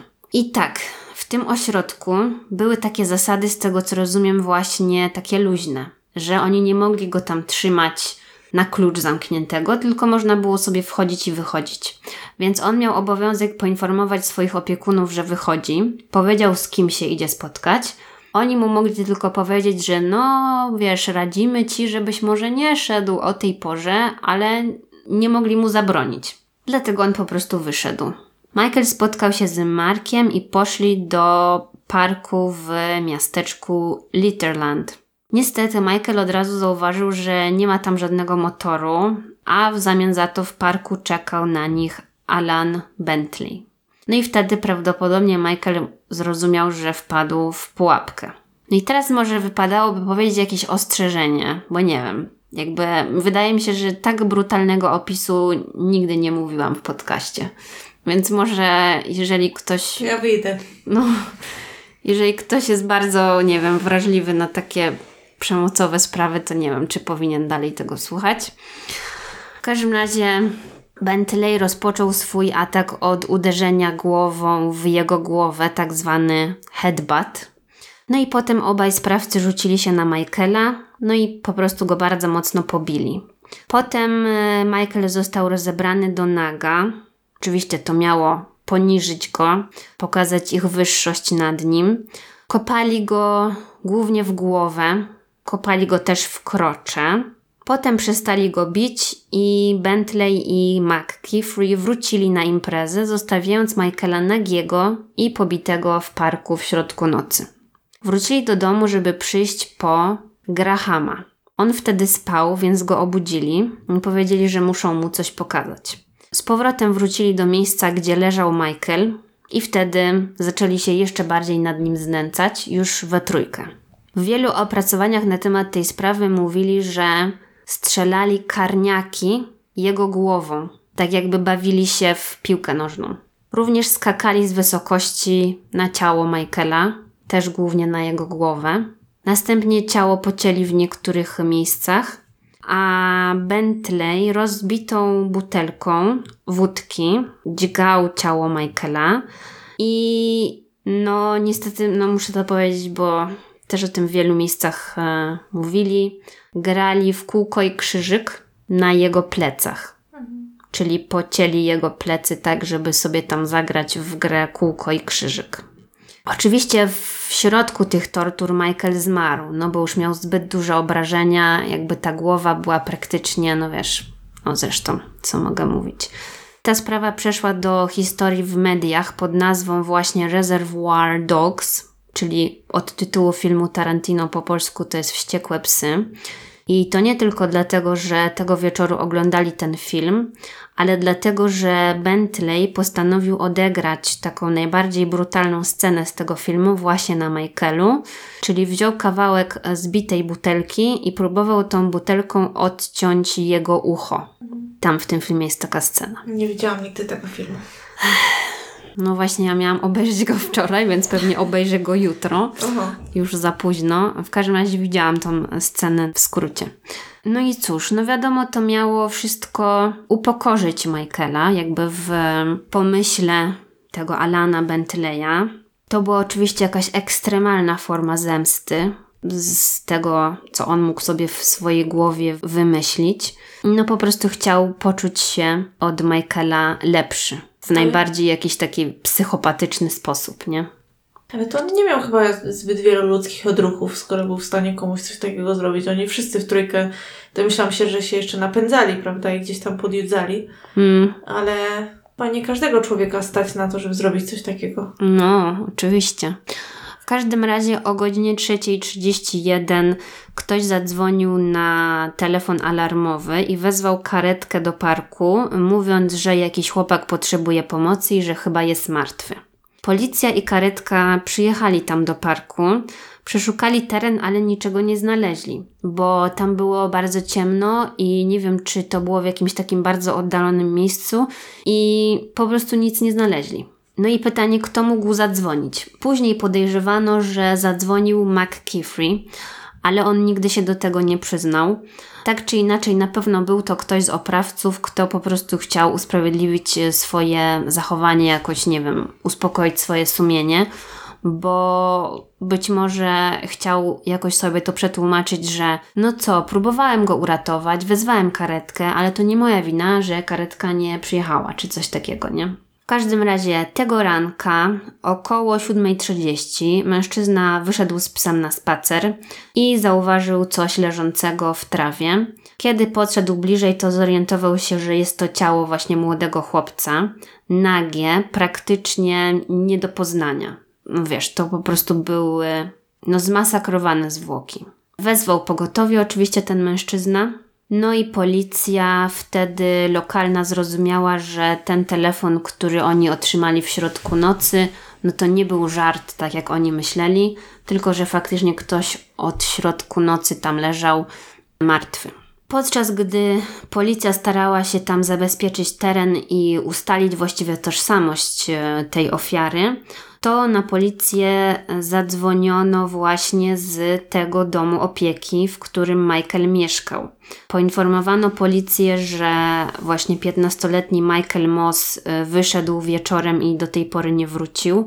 Podano oczywiście jego imię i nazwisko, wszystkie dane, więc wtedy policji łatwiej było dopasować, że prawdopodobnie to jest ta sama osoba. Ale zanim oficjalnie zidentyfikowali ofiarę jako Michaela Mossa, no to patolog zdążył przeprowadzić sekcję zwłok. Ustalił, że ofiara miała złamane kości policzkowe, nos został oddzielony od twarzy, miał pęknięte oczodoły, co zablokowało drogi oddechowe i co prawdopodobnie było przyczyną jego śmierci. Poza tym miał 10 złamanych żeber, złamanie kręgów szyjnych i 50 siniaków na ciele. Poza tym było 48 ran ciętych i bardzo głęboka rana między uchem a skórą głowy, co właśnie miało być tym odcinaniem ucha. Policzono też, ile razy mógł być kopany i ile ran kłutych miał na swoim ciele. No, wszystkiego tego było bardzo, bardzo, bardzo dużo. No i najbardziej szokującym odkryciem dla nich było to, że większość tych obrażeń powstała po śmierci. Czyli tak jak mówię, no bardzo możliwe, że on na samym początku właściwie tego ataku już nie żył, więc no straszne. Ale policja nie musiała długo szukać sprawców, nie musiała właściwie się starać tą sprawę rozwiązać, bo tego samego dnia e, na policję zgłosił się Graham Neary. Zeznał, że był obecny przy tym morderstwie i wskazał Alana Bentleya, Marka McKeefrey i jeszcze czwartego, Nila Breslina, jako głównych zamieszanych w morderstwo Michaela Mossa. Zapomniał, że grał na jego plecach w kółko i krzyżyk? Mhm. Graham e, zaczął swoje zeznania od tego, że powiedział, że poznał Alana i Marka zaledwie parę tygodni wcześniej, bo wszyscy razem chodzili do tej samej szkoły. Ta szkoła w ogóle była w miejscowości Formby. Nie wiem, czy to wcześniej powiedziałam. Graham powiedział, że słyszał o tym, że Alan został e, zdradzony przez swoją dziewczynę, która była obecnie w związku z Michaelem Mossem. Więc wyjaśnił tak naprawdę policji, jakie tutaj były wiesz, zależności między tymi wszystkimi chłopakami. No po prostu powiedział wszystko to, co ja powiedziałam wcześniej. Graham powiedział, że Alan był wyjątkowo agresywny i że był bardzo zły za to, że Michael za jego plecami podobno umawiał się z jego byłą dziewczyną. Więc to podał jako główną motywację całego tego zdarzenia. Graham też y, wiedział, że Alan jest osobą niebezpieczną, bo słyszał, że razem z Markiem zostali wyrzuceni z poprzedniej szkoły za to, że pobili kolegę z klasy, przez co on wylądował w szpitalu. Więc też trochę jakby dał do zrozumienia, że sam się trochę ich bał, no nie? Na podstawie uzyskanych tych informacji policja już wiedziała, że musi porozmawiać z Alanem i z Markiem, więc y, żeby ich zaaresztować, udali się do ich szkoły. Tam okazało się, że Alan i Mark w ogóle są na lekcjach i zachowują się jak gdyby nic się nie stało. Także fajnie. Psychopaci. Mhm. Więc oni ich zgarnęli, zabrali na posterunek policji. No i oczywiście oni byli przesłuchiwani osobno, żeby wiadomo, nie mogli ze sobą współpracować. Więc Mark McKeefrey stwierdził, że tak, on zadzwonił po Michaela, e, Michael przyjechał tam do parku, no i że podobno Alan pojawił się nie wiadomo skąd i natychmiast rzucił się na Michaela. I że to spowodowało, że Michael upadł na ziemię, stracił przytomność, no i Alan zaczął go bić i kopać. Więc znowu jakby zrzucił winę na tego Alana. Jeżeli chodzi o tego czwartego chłopaka, Nila Breslina, to okazało się, że on był obecny przy tym ataku, ale podobno oddalił się z tego miejsca zdarzenia. Według Marka McKeefrey'ego Alan sam zaatakował Michaela, ale z kolei Alan opowiedział oczywiście inną wersję wydarzeń. No i już tego dnia właściwie wszyscy wiedzieli, co się stało, no bo to jest mała miejscowość, e, mała społeczność, więc naprawdę wszyscy byli w szoku, bo nikt by się w ogóle nie spodziewał tak brutalnego ataku. Ani ci wszyscy pracownicy tych ośrodków, szkoły, wiesz, rówieśnicy, czy ich rodzice, no nikt w ogóle by sobie czegoś takiego nie wyobrażał. I w związku z tym na policję zgłosiła się ta dziewczyna, o którą się to wszystko rozchodziło. Ta dziewczyna była bardzo wstrząśnięta całą zbrodnią, ale powiedziała, że po tym wszystkim następnego dnia w szkole Mark podobno chwalił się, że pobił Michaela. Więc podobno chyba o tym jeszcze rozmawiali w szkole. Wracając do Grahama, on twierdził, że tamci przyszli go obudzić w środku tej imprezy i on wtedy zauważył, że ich ciuchy są we krwi. I dlatego on poszedł za nimi, nie zadając zbędnych pytań, bo wyglądało to tak, jakby no coś się stało i on zaczął trochę się bać o siebie, mhm. kiedy zobaczył dwóch kolesi we krwi, którzy każą mu gdzieś tam pójść. I że po prostu robił to, co mu kazali. To znaczy, przyznam, że jestem jakoś tak psychologicznie jestem w stanie to zrozumieć, bo oni już coś zrobili, tak? Widział dwóch kolesi we krwi, do tego ofiarę na ziemi. No i był środek nocy, park, nikogo nigdzie był nie było, sam. był sam, bo on im właśnie powiedział, że stwierdził, że musi robić to, co oni, bo inaczej bał się, że oni się rzucą na niego. Mogłoby tak być. No. Natomiast po co w ogóle z nimi wylazł? Przecież no, no, no. dobrze mógł w tej szkole krzyknąć czy cokolwiek i jakby, no nie wiem, no bo oni przecież nie mieszkali sami, nie? No właśnie, no. z tego co rozumiem, to ta impreza była w jakimś prywatnym domu. Aha, oni, okay. nie, oni To się nie działo w tym ośrodku. Aha, dobra, ja myślałam, że to w tym, nie, nie, nie. ośrodku właśnie. Mhm. Nie, nie, nie. Oczywiście Mark powiedział podczas swojego przesłuchania, że Graham dokładnie wiedział, co tam się dzieje i że nie został do niczego zmuszony i że dołączył do kopania e, Michaela dobrowolnie. Na co właśnie Graham wyjaśnił, że on czuł, że musi to zrobić, no bo bał się, że jeżeli nie dołączy do nich, no to oni wtedy zmówią się przeciwko niemu. Ale Mark i Graham stwierdzili jednogłośnie, że Alan był tą osobą, która rozwaliła tą butelkę wódki i dźgała Michaela i tam wiesz, e, kaleczyła jego ciało właśnie tym szkłem. Zeznali jeszcze, że kiedy Alan chciał właśnie odciąć to ucho, żeby odtworzyć tą scenę z filmu, to też śpiewał piosenkę z filmu. Także, no, masakra. W każdym razie tutaj policja miała wystarczające dowody, żeby oskarżyć wszystkich trzech chłopaków o zamordowanie Michaela Mossa. W tym czasie Alan i Mark mieli 15 lat, a Graham miał 16.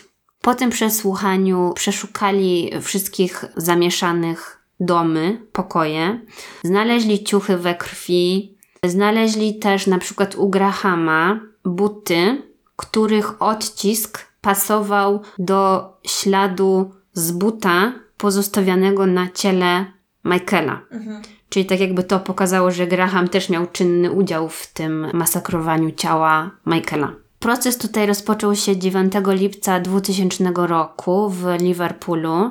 Oczywiście tutaj motyw był taki, jak mówiłam, zemsta.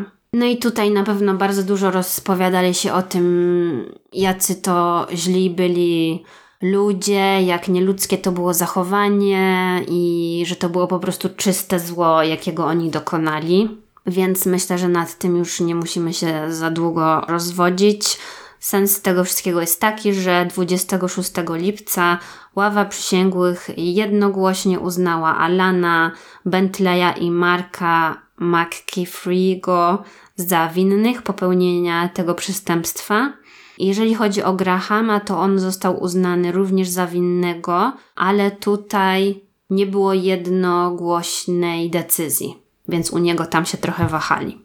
Jeżeli chodzi o ich reakcję, no to Bentley i McKeefrey podobno nie okazali żadnych emocji po tym, jak usłyszeli ten wyrok. Z kolei Graham, kiedy siedział tam w tej swojej loży, no to podobno zanosił się płaczem i tam coś do swojej matki krzyczał. Także może faktycznie to była jedyna osoba, która nie była tam psychopatą wśród nich wszystkich. Jako, że oni mieli po 15 lat, to Bentley i McKeefrey zostali skazani na minimum 10 lat więzienia, a Graham Neary dostał 9 lat. I oni zostali wysłani do ośrodka dla młodocianych przestępców, i kiedy osiągną wiek pełnoletni, to mieli zmienić ten ośrodek oczywiście na więzienie dla dorosłych. No i to było w roku 2000. Teraz mamy 22, także niestety oni już dawno wyszli na wolność, bo no wiadomo, w związku z ich wiekiem taka tylko przysługiwała im kara. I tutaj jeszcze jest taka sprawa, że matka Michaela Mossa, ona nazywa się Liz, ona przyszła na spotkanie w związku ze zwolnieniem warunkowym Grahama Neary'ego. Ona przyszła do sądu, żeby odczytać swoje oświadczenie o wpływie tego przestępstwa na nią. To było w 2006 roku, bo ona oczywiście była przeciwna temu, żeby oni zostali zwolnieni warunkowo wcześniej, prawda? No więc tutaj mogła się sprzeciwić, ale jakby nie mogła im tej kary w żaden sposób wydłużyć. Przyznam, że nie wiem dokładnie, bo nigdzie nie widziałam informacji, kiedy oni dokładnie zostali zwolnieni z, z więzienia i wypuszczeni na wolność, ale prawdopodobnie to musiało być około 2010 roku. Było sporo informacji w internecie, w jakichś tam aktualnych artykułach, że oni na przykład są gdzieś tam na mieście, że wrzucają sobie selfie na Facebook czy tam Instagram i bardzo się rozpisywali na ten temat, że ten jeden, chyba właśnie Alan, był widziany z jakąś dziewczyną i pisali, ciekawe, czy ta dziewczyna wie, z kim się zadaje, ble, ble, ble. No domyślam się, że prasa w Wielkiej Brytanii na pewno by im nie dała spokoju. Także no, przyznam, że okropna e, sprawa. Aż sama potem się zastanawiałam, dlaczego w ogóle ja chcę o tym mówić. Także mam nadzieję, że nie będziecie źli na mnie. Nie, nie, oczywiście po prostu zastanawiam się, czy taka osoba ma w ogóle szansę być normalnym obywatelem. Wiesz o co mi chodzi? Jakby wiadomo, że te wszystkie ośrodki, więzienie i tak dalej są po to, żeby rehabilitować. Tak, no. resocjalizować, żeby właśnie rehabilitować, żeby pomagać ludziom żyć w sposób normalny, nie wiem, poradzić sobie z wieloma rzeczami, ale to, co zrobili ci chłopcy, przyznam, wykracza gdzieś tam poza moje rozumienie. Mhm. To nie jest, nie wiem, tak jak czasami opowiadamy sprawy, gdzie komuś, nie wiem, przez przypadek pistolet wystrzelił, no dobra, przez przypadek nigdy. No. I to wtedy jest szokujące i prawda, ktoś komuś odbiera życie, a to było takie kilka godzin torturowania, tak, prawda? Tak, tak. A właśnie zawsze, zawsze w przypadku, kiedy opowiadamy sprawy, gdzie ktoś fizycznie po prostu właśnie wielokrotnie znęca się nad kimś, bo wiadomo, dopóki się nie, człowiek nie znajdzie w różnych sytuacjach, to nie wie, jakby zareagował i tak dalej. Ale to tu była premedytacja, tak? Tu jest, y, tak jak mówisz, wielogodzinne znęcanie się nad kimś fizycznie, po prostu rękami, okaleczanie czyjegoś ciała. Nie wiem, nie wiem jak można... No. Jak żyć, no, no. A tak, jeszcze też dużo tam było dyskusji w Wielkiej Brytanii w tamtym czasie mm, na temat y, dostępu do takich przemocowych właśnie, czy tam filmów, programów, wiesz, videogames, e, sorry, te gry komputerowe i tak dalej, że niby wiesz, to, że oni tego wieczoru oglądali akurat ten film, który jest pełen brutalności i agresji. Ktoś, kto nie ma takich skłonności, no. w taki sposób nie zareaguje, no to mi trochę przypomina dyskusję wokół euforii ostatnio, prawda? Mhm. A propos uzależnienia innych kwestii.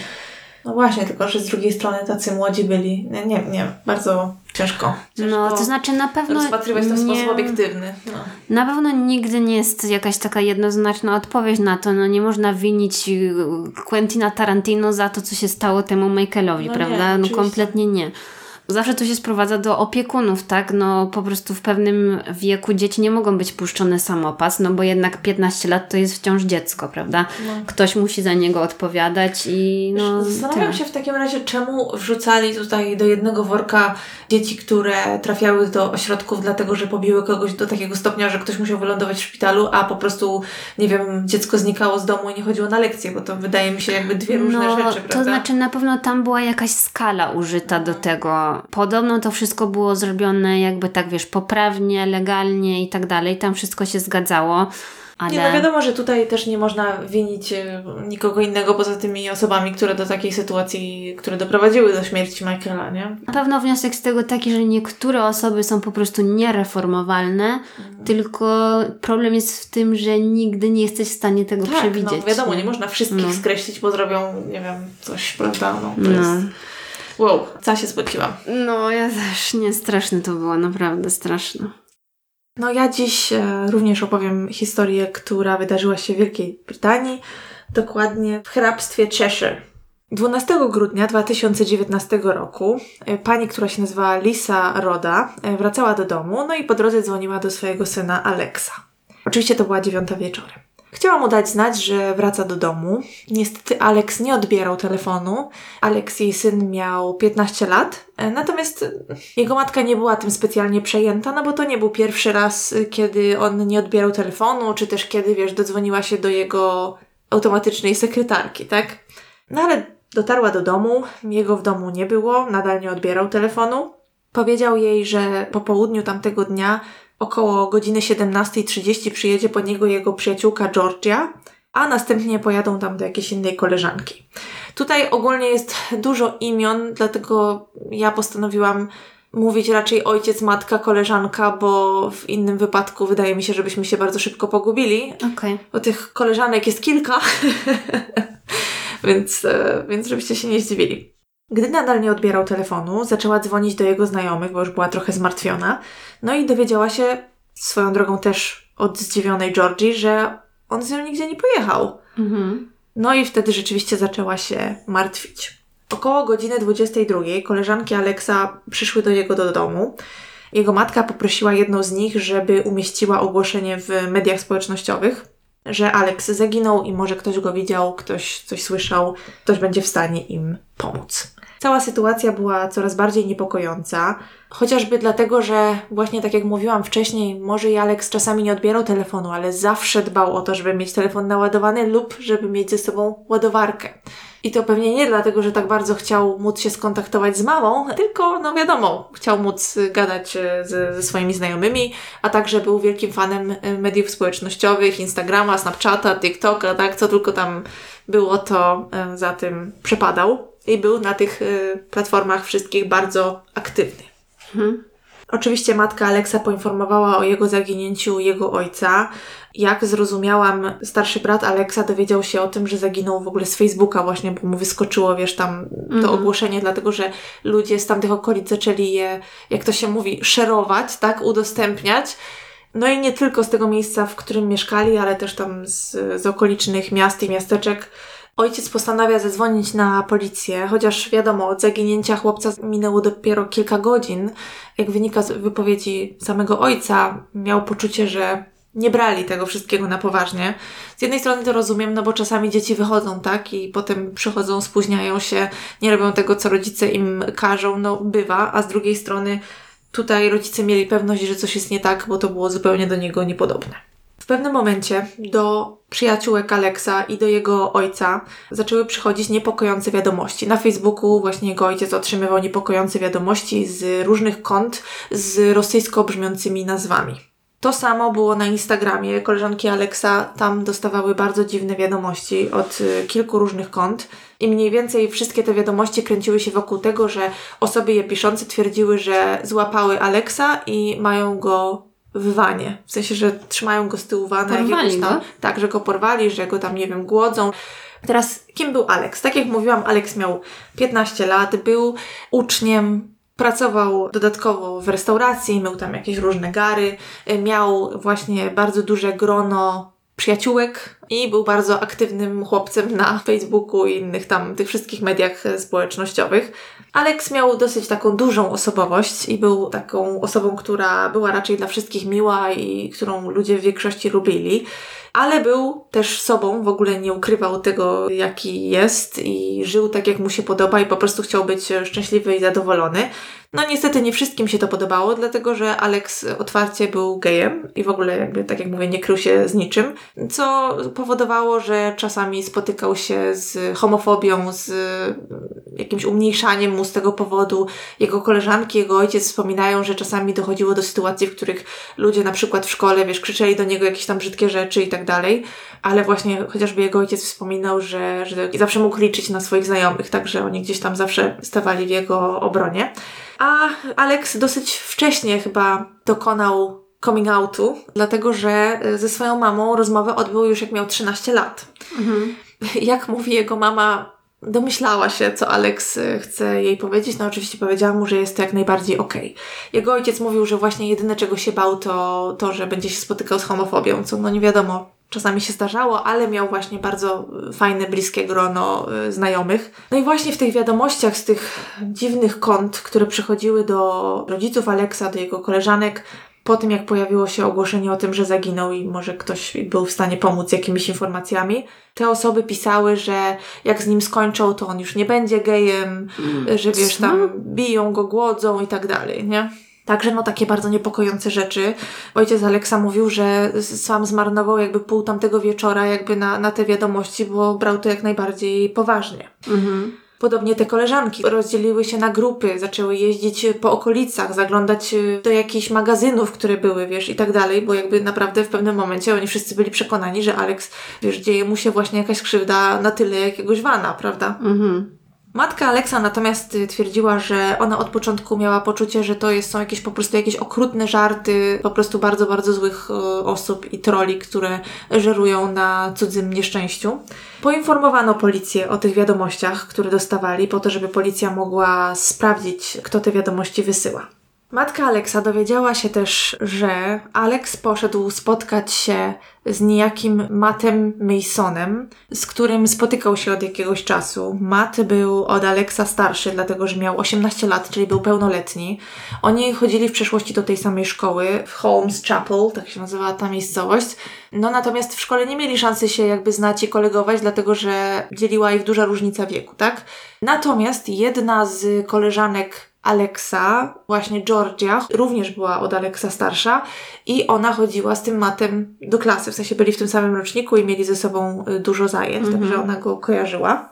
No i wiedziała, że właśnie tamtego dnia, kiedy zaginął Alex, miał pójść się spotkać właśnie z Matem. Zresztą Alex powiedział to też tam kilku innym y, swoim koleżankom. No i tutaj mama Alexa się zaniepokoiła. Oczywiście Georgia napisała do Mata około 11 tamtego wieczoru, czy wie, co się dzieje z Aleksem, dlatego że z tego co wie, to był ostatnią osobą, która go widziała. No a on zdziwiony i odpisał, że nie, że on go odstawił do tego Holmes Chapel na stację chyba, bo Alex powiedział mu, że jedzie do Manchesteru z jakimiś znajomymi. No to ona się go pyta, no, wspominał jakieś imiona? On mówi, nie, no nie, nie wspominał żadnych imion.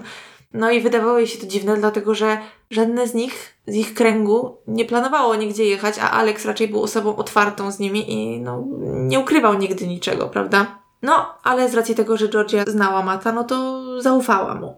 No i kim był ten Matt? Tak jak mówiłam, Matt był starszy, miał 18 lat, był synem miejscowego farmera.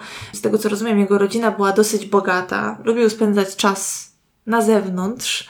W różnych źródłach tam pokazywali jego zdjęcie na rybach, jak trzyma jakąś taką wielką, ohydną, złowioną rybę, mm. która powinna sobie pływać. No i chłopcy poznali się właśnie przez media społecznościowe.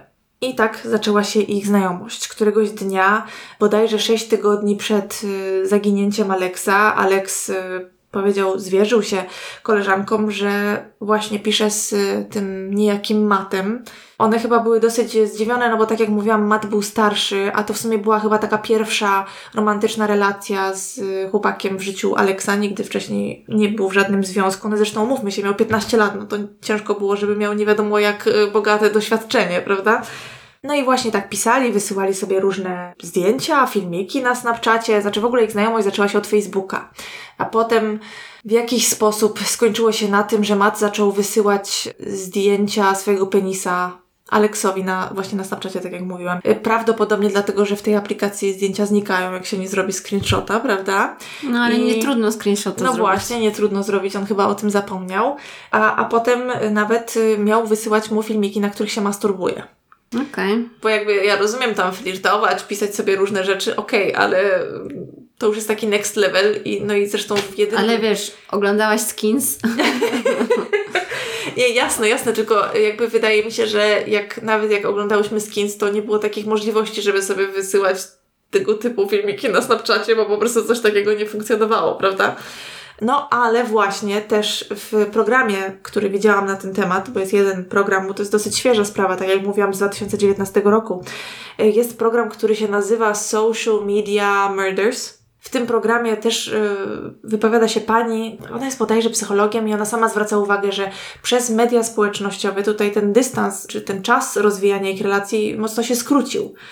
Y, no, no i pewnie tak jest, bo zresztą wspominają też o tym, że prawdopodobnie gdyby nie właśnie Facebook na przykład, no to oni by ze sobą nie znaleźli kontaktu, bo przecież nie mieli nic wspólnego, nie kręcili się wiesz, w tych samych miejscach, nie spędzali czasu z tymi samymi ludźmi, więc ciężko byłoby, żeby w jakikolwiek inny sposób do tego kontaktu między nimi doszło. No i po kilku dniach pisania takich e, wiadomości, Alex zaobserwował Mata na Instagramie. No i kiedy zaobserwował go na Instagramie, zorientował się, że Matt ma dziewczynę i to od dłuższego czasu. O, No tak jak mówię, oni nie, wiesz, nie obracali się w tych samych kręgach, więc tak naprawdę Alex nie mógł tego wiedzieć. Kiedy to wyszło na jaw i w zasadzie okazało się, że ta dziewczyna, e, ona miała na imię Caitlyn, spotykała się z Matem już chyba ze dwa lata, także to nie był, wiesz, jakiś tam dwudniowy związek, no to Alex postanowił do niej napisać 3 listopada 2019 roku, czy spotykasz się z Mattem Masonem. No i ta dziewczyna na to odpisała, że tak. W ogóle on się ponoć pytał koleżanek, chyba co one uważają, że on powinien zrobić, bo on nie chce brać udziału w oszukiwaniu jej i tak dalej. No i od tego momentu ta historia robi się naprawdę dziwna. Jak ona odpisała, że tak, no to Alex powiedział, że pisze do niej dlatego, że chyba powinna wiedzieć, że od dwóch, trzech tygodni Matt wypisuje do niego wiadomości, że nawet był tam pod jego domem, że to, co robi jest beznadziejne i nie wiedział o tym, że Matt się spotyka z tą Caitlyn, dopóki nie zaobserwował go na Instagramie. mhm. No to w sumie spoko się zachował. No też mi się tak wydaje. Ale to nie koniec. Oczywiście w międzyczasie Alex poinformował Mata o tym, że nie podoba mu się to i że poinformował o tym jego dziewczynę i w ogóle, że to jest skandaliczne i powinien z nią porozmawiać, wyjaśnić jej wszystko, bo tak nie można, bo ona go kocha. I że w takim razie, jak on ma dziewczynę, która go kocha, to w sumie po co on z nim gada, że to nie jest potrzebne. Nie? No ale nie wszyscy ludzie są normalni. Tak. No i generalnie tego samego dnia Matt Mason zrobił pierwszy przelew Alexowi. Przelew? Tak, tamtego dnia przelał mu 50 funtów. Mhm. A to wydarzyło się dlatego, że Alex jakby miał mu tak zasugerować, żeby się trochę ogarnął i żeby porozmawiał z tą dziewczyną i zaczął mówić prawdę, a nie oszukiwać. I zaszantażował go zdjęciem jego penisa, który miał. Mhm. Oczywiście Matt temu wszystkiemu zaprzeczył, no a Alex mówi do niego, ale halo, halo, kochany, ty nie kłam, bo ja mam dowód. Jak będziesz tak robił, to ja to wszystko wrzucę do internetu. No lepiej nie szantażować ludzi, których się nie zna. Tak, no i wtedy Matt tam mówi, o, przecież ja już z nią rozmawiam, nic nie rób, nic nie rób. No i wydawałoby się, że na tym zakończyłby się, wiesz, związek Mata i Alexa, ale nie. Oni spotykali się jakby na żywo i dochodziło między nimi do różnych aktów seksualnych, jak wynika z jakiejś tam korespondencji między nimi. Mhm. I do takiego spotkania miało dojść na przykład e, 9 listopada, jak wyczytałam w jednym z artykułów. I właśnie przez pierwszą część miesiąca Matt cały czas wysyłał Aleksowi pieniądze w różnych kwotach. No i często te kwoty, czy też te przelewy zbiegały się w czasie z ich skackami. Mhm. Oczywiście Alex mówił o tym wszystkim swoim koleżankom, no i one w ogóle były oburzone tym całym pomysłem, no bo uważały, że Alex nie powinien pakować się w taką relację właśnie w sytuacji, w której Matt płaci mu za usługi seksualne, a Alex w zasadzie na to, ja nie wiem, wiesz, to był piętnastolatek, ja nie wiem w ogóle, czy on sobie zdawał sprawę, co on robi. Bo jakby zachłysnął się chyba troszeczkę tą władzą całą, Matt cały czas jakby wysyłał mu te pieniądze, mówił mu, że zapłaci mu, chciał się z nim spotykać, chciał robić z Aleksem różne rzeczy, też, chciał, żeby Aleks jemu robił różne rzeczy, a potem mówił tylko nikomu nie mów, nie możesz nikomu mówić. Programie, o którym wcześniej wspominałam, porównywali to do groomingu. I ja nie jestem tutaj specjalistką, niestety nie znam wszystkich szczegółów korespondencji między chłopcami, ale uznali, że w jakiś sposób Matt manipulował Aleksem. A z drugiej strony Alex nie oponował, jak ten płacił mu za seks. No ale chyba w tej relacji jednak zawsze osoba, która jest starsza, a Tak. tym bardziej prawnie uznawana za dorosłą, Oczywiście no to, to, ona, ma jest winna. No niestety tak, zresztą no jest coś dziwnego w wypisywaniu do piętnastolatka, robieniu z nim różnych rzeczy, a potem mówieniu tylko nie mów nikomu. Wiesz, może Alex czuł, że to jest jakaś rekompensata za to, że Matt go wykorzystuje, wiesz, do pozostania w szafie. Nie wiem. No ciężko stwierdzić. Naprawdę nie wiem, nie wiem o co tutaj chodzi. Natomiast jakby koleżanki Alexa zwracały mu na to uwagę i że dobra, no to jak już chcesz to robić, to co zrobisz, jak na przykład on ci nie zapłaci. A Alex na to spryciula, że pójdzie na policję i że on wyląduje wtedy na liście, wiesz, przestępców seksualnych. I jakby są właśnie fragmenty rozmów w artykule na Mirror, więc wrzucę Wam oczywiście linka, no i wtedy koleżanka miała mu odpisać, że no to on powie, że Ty go szantażowałeś, prawda, i sam będziesz miał kłopoty. Więc jakby no próbowały mu zwrócić uwagę na to, że nie jest to normalne, zdrowe ani dobre dla nikogo. Natomiast no Alex niestety chyba nie brał tego poważnie. No i kiedy Aleksa nadal nie było, mijały godziny, trwała akcja poszukiwawcza, tak, wśród rodziny i przyjaciół Aleksa.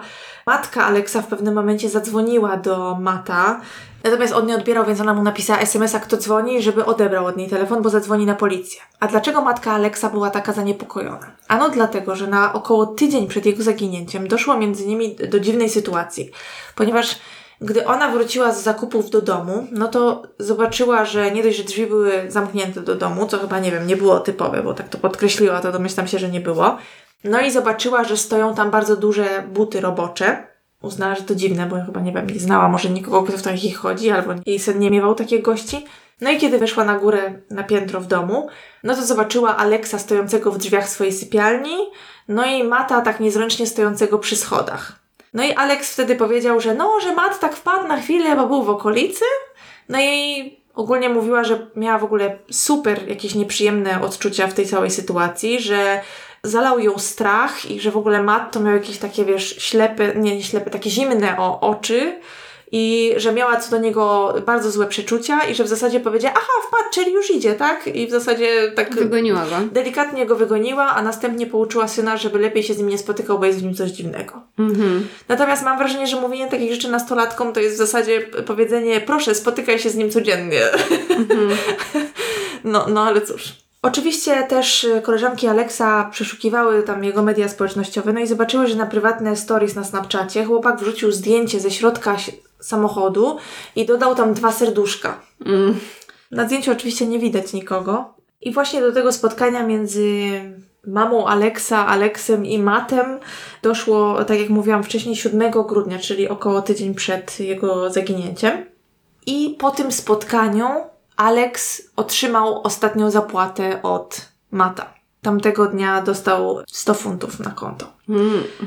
Ostatni ślad po Aleksie był na monitoringu miejskim, na którym było widać, jak Alex y, wychodzi z domu. To było o 17.24.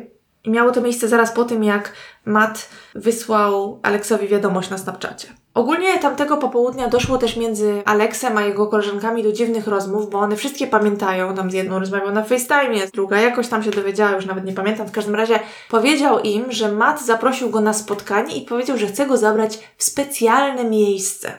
Wspominał coś o jakimś środku pola i one generalnie, wiesz, obśmiały, co jest wyjątkowego w jakimś tam polu, czy tam, nie wiem, romantycznego, czy cokolwiek. No ale z drugiej strony, tak jak mówiłam wcześniej, Matt ukrywał się, tak? Nie chciał, żeby ktokolwiek wiedział o jego relacji z Aleksem, więc może o to chodziło. No i też z tego, co zrozumiałam, miało dojść do jakiejś takiej wymiany zdań, że koleżanki chyba wyczuły, że Matt, że przepraszam, Alex chyba może nie do końca ochoty miał iść, ale że chciał kasę. Więc dlatego postanowił pójść. Tak jak wspomniałam wcześniej, mama Alexa postanowiła zadzwonić do Mata i kiedy on nie odbierał, napisała mu SMS-a, że jak nie odzwoni, to ona zadzwoni na policję. No i wtedy oczywiście Matt od razu oddzwonił, prawda? Też rozmawiał, tak jak wcześniej mówiłam, z Georgią, koleżanką, jedną, drugą, tam już nawet nie wiem z kim. I w ogóle w pewnym momencie powiedział, że on jest w sumie niedaleko, bo był ze, ze znajomymi w pubie, więc on może przyjść i pomóc im szukać Alexa. Hmm, dziwne. Tak. No i wtedy już tam matce Aleksa w ogóle puściły nerwy i w ogóle zaczęła krzyczeć, że dzwoni na policję, dzwoni na policję i w ogóle koniec. No. Aha, no bo ona oczywiście się zapytała o Aleksa i on cały czas powtarzał, że zostawił go na tej, wiesz, że miał jechać do Manchesteru, nie? Z racji tego, że słyszały z różnych źródeł, że tam o, Alex gdzieś tam jest, robi zakupy, o, a jakby znały też tą wersję, że miał jechać do Manchesteru, postanowiły pojechać na stację i sprawdzić, czy nie wrócił przypadkiem ostatnim pociągiem. No, nie było go. No i około drugiej rano postanowili jakby zawiesić poszukiwania. No, a oczywiście mama Aleksa y, zawiadomiła policję, tak jak zresztą obiecała, że zrobi, tak zrobiła. No i policja skontaktowała się z Matem, y, napisali do niego SMS-a i poprosili, żeby on do nich się odezwał, bo potrzebują jego pomocy właśnie, żeby odszukać Aleksa, którego jak twierdził zostawił o godzinie 6 w tym Holmes Chapel. Niestety, 13 grudnia o godzinie 7.40 policja znajduje ciało chłopca. Ciało pasowało do opisu Alexa. Oczywiście trzeba było je zidentyfikować. Zostało ono znalezione w Ashley, w hrabstwie Cheshire, w środku niczego, tak, w takim zalesionym miejscu. Zwłoki zidentyfikować poszedł tata Alexa ze swoją partnerką. I żeby upewnić się, że to faktycznie jest jego syn, y, jego ojciec chciał zobaczyć stopy Alexa dlatego że niestety nie był on do siebie podobny. Hmm. Po przebadaniu ciała stwierdzono, że Alex y, dostał kilkanaście ciosów w głowę i w ciało. Także no, były to bardzo liczne obrażenia. I Matt Mason został aresztowany w tej sprawie. Oczywiście, zanim to się stało, to przesłuchano wszystkie te znajome Alexa. One bardzo czynnie uczestniczyły w tym wszystkim. Powiedziały policji wszystko, co wiedzą. Pokazały dowody w postaci różnych wiadomości, które dostawały od Alexa, wiesz, korespondencji. Poza tym znalazła się też osoba, która zrobiła zdjęcie samochodu Renault Clio, które potem zweryfikowano czy też zidentyfikowano jako samochód Mata Masona właśnie w pobliżu miejsca, w którym znaleziono ciało Alexa. No i kiedy policja w końcu znalazła Mata, no to otoczyli go i kazali mu wysiąść z samochodu, bo znaleźli go jak jechał w stronę miasta Telford bodajże. No i otoczyli go, kazali mu wyjść z samochodu chyba ze dwa razy. On w ogóle na to nie reagował. No więc w pewnym momencie po prostu wybili okno i wyciągnęli go z tego samochodu na siłę. Nie. Bo on po prostu siedział i milczał. Mhm. Kiedy przeszukali jego samochód, znaleziono kurtkę Alexa, a także zakrwawione narzędzie zbrodni. To był taki bardzo duży klucz, wiesz, takie narzędzie. Mhm, mhm. Matt Mason nie przyznawał się do winy. Kiedy doszło do procesu, Matt powiedział, że Alex skontaktował się z nim na Facebooku, tam prawił mu jakieś różne komplementy, no i mniej więcej tak zaczęła się ich znajomość, że później po pijaku Matt właśnie miał mu wysłać te różne zdjęcia, którymi później szantażował go Alex. Matt miał takie poczucie, że to, że uprawia seks z Aleksem jest złe, ale czuł też, że nikt z jego rodziny czy przyjaciół by go nie zaakceptował, gdyby wiedział o tym, co robi. Mhm. Mam wrażenie, że tyle takich spraw się o to rozbija, o jakiś, nie wiem, brak tolerancji, o poczucie, że ktoś by, nie wiem, został porzucony, nie wiem, odtrącony. No przez innych, co jest niesamowicie przykre. Broń Boże, ja tutaj Mata nie tłumaczę, bo jego zachowanie, no, no przykro się słucha takich rzeczy, prawda? No, chodzi o to, że kto wie, co by było, gdybyśmy żyli w innym społeczeństwie. No właśnie, prawda? tak, tak, tak. Tyle jakby razy jest ta sama motywacja, no bardzo to smutne. Zeznając, y, Matt mówił w bardzo dziwny sposób, w taki jakby miał jakieś problemy z wypowiadaniem się. Starszy brat Alexa w tym programie, o którym wcześniej wspominałam, porównał jego sposób wypowiadania się do Foresta Gampa. Mhm. Natomiast yy, ponoć policja porównała jego zeznanie z tym, jak chłopak wypowiadał się na różnych tam mediach społecznościowych i w ogóle jedno drugiego nie przypominało, więc to po prostu był taki Zagrywka? jego... Tak, tak, tak, tak. No, taka jego, wiesz, sztuczka, żeby zrobić z siebie takiego biednego, co w sumie jest strasznie wyrachowane. Matt powiedział, że 12 grudnia tamtego wieczora, czy też popołudnia, pojechali właśnie w to miejsce, gdzie znaleziono ciało Alexa Zresztą to zdjęcie, które Alex wrzucił na swojego Snapchata było właśnie zrobione jak siedział w środku samochodu Mata. Matt powiedział, że wziął ze sobą ten klucz po to, żeby nastraszyć Alexa, gdy dojechali w tamto miejsce. Natomiast według niego ta sytuacja, która się wydarzyła, to wszystko była samoobrona, dlatego że to Alex miał uderzyć Mata właśnie tym kluczem, a Matt potem po prostu miał się bronić minimum 15 razy. Że gdy dotarli na miejsce, Alex zaczął mu grozić, że wiesz, zrujnuje jego życie, a następnie właśnie uderzył go tym kluczem, na co oczywiście Matt y, wyrwał mu go, no i tak jak mówię, zaczął go bić w samoobronie.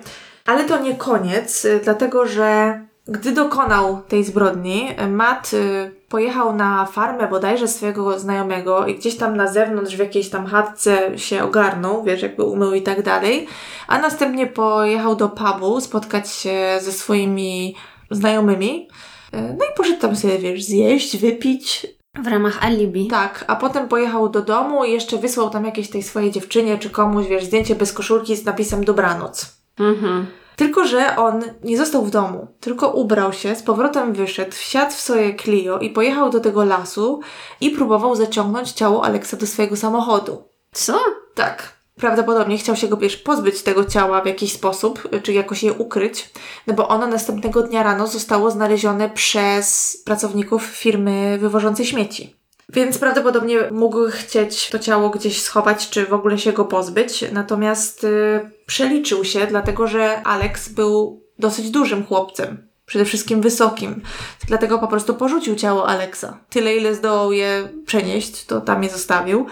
W sądzie przedstawiono wyniki analizy komputera Mata, dlatego że okazało się, że właśnie też około tydzień przed zaginięciem Alexa Matt goglał takie hasła typu codzienna trucizna, e, sprawy zaginięć i tajemniczych śmierci z tamtego miejsca, w którym mieszkali, tego typu rzeczy. No to nie są klasyki, natomiast w jednym z artykułów wyczytałam, że Matt powiedział, że on to goglał dlatego, że miał myśli samobójcze, dlatego goglał truciznę. Hm. No i w zasadzie, jakby tak się nad tym zastanowić, to była bardzo szybka akcja, dlatego że dość szybko znaleziono ciało. Matka Aleksa bardzo szybko wskazała potencjalnego sprawcę. No i w zasadzie już 12 godzin po tym, jak akcja się zaczęła, no to on został złapany właśnie na, na jakiejś tam autostradzie. No i jego proces odbył się rok po tym wszystkim.